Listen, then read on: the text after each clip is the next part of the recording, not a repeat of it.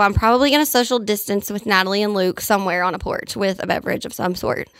And I have a feeling I'll be doing a lot of house party and Zoom calls with people because my family definitely is like, has been stalking my manager asking when and if it's going to happen. So we're all just really excited to, it's been six years since I've had a song at the top of the chart. So, you know, celebrating for sure. And, you know, that it's looking good for girls. There's been about three or four girls that have had a number one in the last few months. And so I'm just glad to be one of them.